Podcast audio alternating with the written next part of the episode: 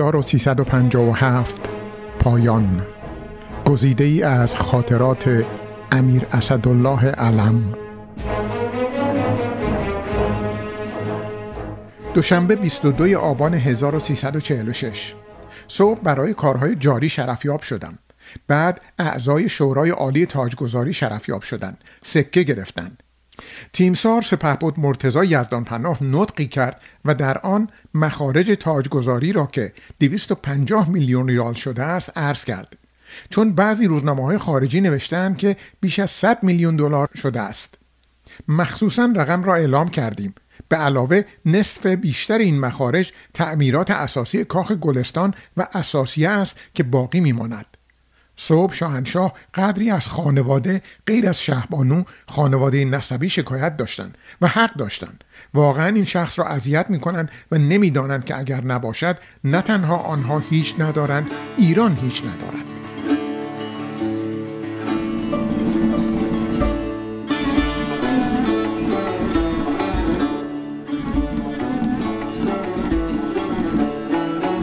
سهشنبه سی آبان 1346 بعد از ظهر آرمین میر سفیر امریکا به دیدنم آمد.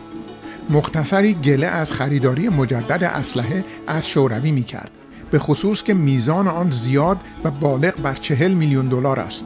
گفتم به شما چه ربطی دارد؟ خجالت کشید. می گفت میل ندارم امپرسیون خوبی که بعد از سفر امریکای شاهنشاه پیدا شده خراب بشود. به علاوه ما به زحمت سناتورها را حاضر به معامله کرده ایم. حالا رم خواهند کرد. گفتم به هر صورت ما سیاست مستقل خودمان را تغییر نمی دهیم.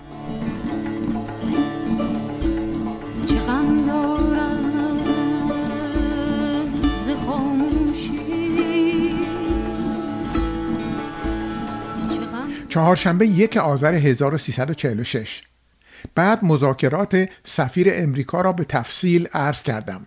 فرمودند به هر صورت او را احضار کن و بگو اگر اسلحه ندهید و احتیاجات ما را رفع نکنید از جای دیگر خواهیم خرید. راجع به نف هم بگو ما آسوده نخواهیم نشست.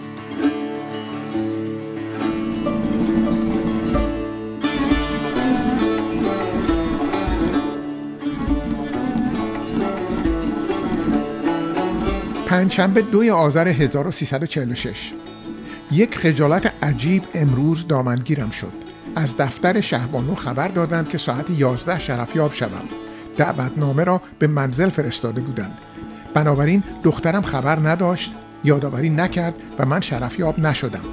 بی نهایت منفعل و خجل شدم. حضورشان امشب سر شام عرض کردم. انقدر خانم خوبی است که فرمودند با شما کار زیادی هم داشتم ولی مانع ندارد. البته حس کردند که خیلی ناراحت هستم.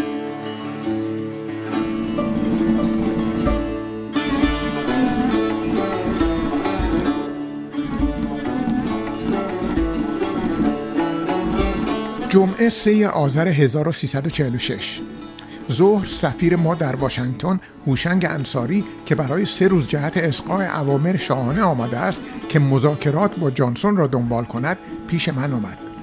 عجیب از دست اردشیر زاهدی وزیر خارجه گلمند بود. اگر آنچه که می‌گفت راست باشد واقعا این پسر دیوانه است. عجیب این است که نامه از عباس آرام سفیر ما در لندن دارم که عین این شکایت را از وزیر خارجه دارد و همچنین از سفرهای دیگر به گوشه و کنایه. خدا عاقبت این بچه را که خیلی هم دوست دارم به خیر کند. معلوم می شود برای این کار کوچک است.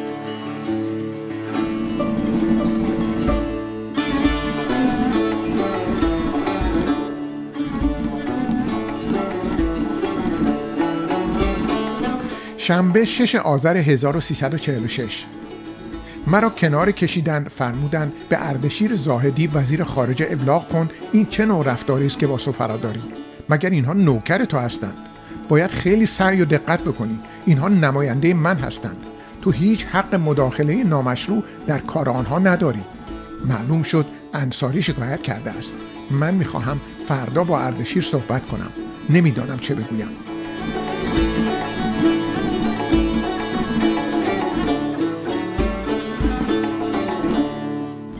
دوشنبه 6 آذر 1346 سفیر امریکا نمی‌داند جواب نامه جانسون که شاهنشاه از او 800 میلیون دلار اعتبار جهت احتیاجات نظامی در پنج سال خواستهاند چه خواهد بود. ثانیا نمی‌داند این موضوع که اعتبارات امریکا برای مدت کم از سه تا پنج سال است با ربح صدی شش که نسبت به سه و نیم گذشته خیلی بالا خواهد بود. ثانیا این که تصور می کند 800 میلیون دلار خرید اسلحه برای ایران زیاد است و می‌گوید اورال هریمن که به پاکستان رفته بود ایوب خان فقط 200 تانک خواسته است. شما 2000 تانک برای چه می خواهید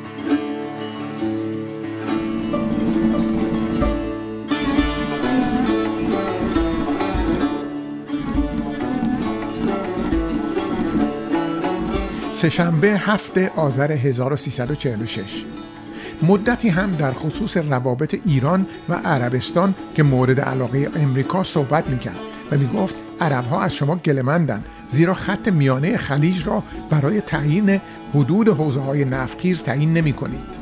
جریان را عرض کردم. فرمودند به هر صورت باید جواب بدهد.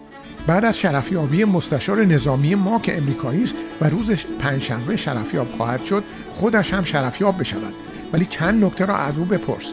بگو مرد تو سفیر امریکا در دربار ما هستی. چرا برای عرب ها دلسوزی می‌کنی؟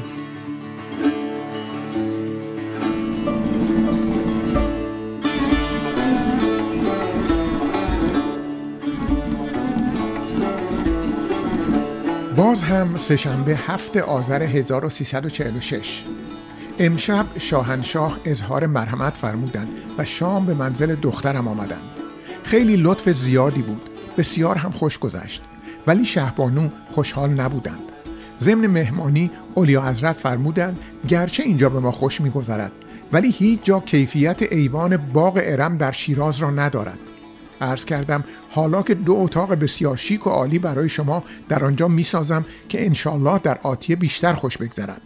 شاهنشاه فرمودند تو که عوض خواهی شد و دیگر رئیس دانشگاه نخواهی بود. عرض کردم می‌دانم ولی به هر صورت منزل برای اعلی حضرت همایونی است و میماند من که اهمیت ندارم اولیا حضرت براشفتند و به اعلی حضرت فرمودند چرا هر جا که درست می شود خرابش می کنید؟ چرا علم را بر می دارید؟ فرمودند علم دیگر با این همه کار که اینجا دارد نمی رسد. من فرمایش شاهنشاه را تصدیق کردم ولی دلیل این کار خود را می‌دانم. اواخر ایامی که حسب الامر شاهنشاه نخست وزیر بودم بعد از همه جنگ ها که با آخوند و مرتجع و تودهی و چپی کرده بودیم در نهایت موفق بودیم و برنامه های انقلابی شاهنشاه با نهایت قدرت به نتیجه رسیده بود. همه مردم هم بعد از کابینه علی امینی که عملا همه کارها را به حال رکود انداخته بود و همه شناخته بودند که نوکر امریکایی هاست از جریان کارها راضی بودند. خزانه هم معمور بود هیچ کس خیال نمی کرد دولت رفتنی باشد مگر خودم. و همینطور هم بود. یک شب که در نهایت خوشحالی هیئت دولت داشتیم من احضار شدم برای شام و بعد تکلیف به استعفا فرمودند که فوری اطاعت شد و خیلی طرف توجه قرار گرفت. خود شاهنشاه هم تصور نمیفرمودند به این آسانی مطلب را هضم کنم. ولی من منتظر بودم و دلیلش را هم خودم می‌دانستم زیرا الملک و عقیم. به هر صورت بعد از من حسن علی منصور آمد و آنقدر سقیل الحزم برای مردم شده بود که کشتندش. یعنی او را ترور کردند. توضیح الملک و عقیم یعنی حکومت و پادشاهی عقیم است و فرزن نمی شناسد. مشابه این عبارت در فارسی گفته آمیانه است که سیاست پدر و مادر ندارد. عبارت عربی مورد بحث را نخستین بار هارون و رشید خلیفه عباسی خطاب به پسرش معمون بر زبان آورده و از آن پس ضرب المثلی شایع شد. علم این عبارت را به کرات آورده است.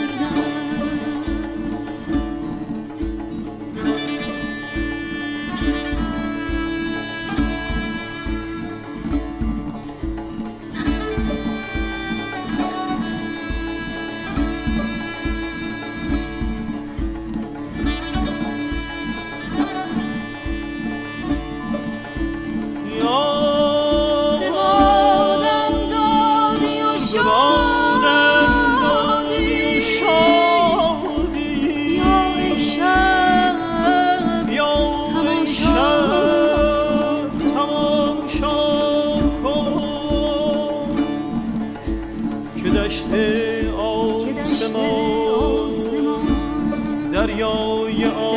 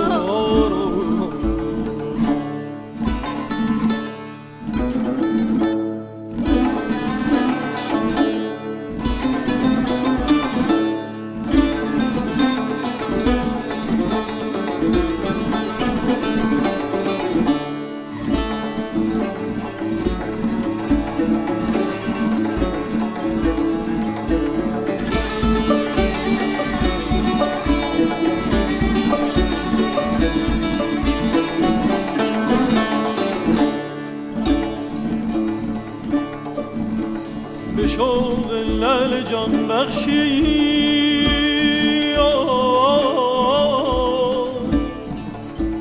که درمان جهان با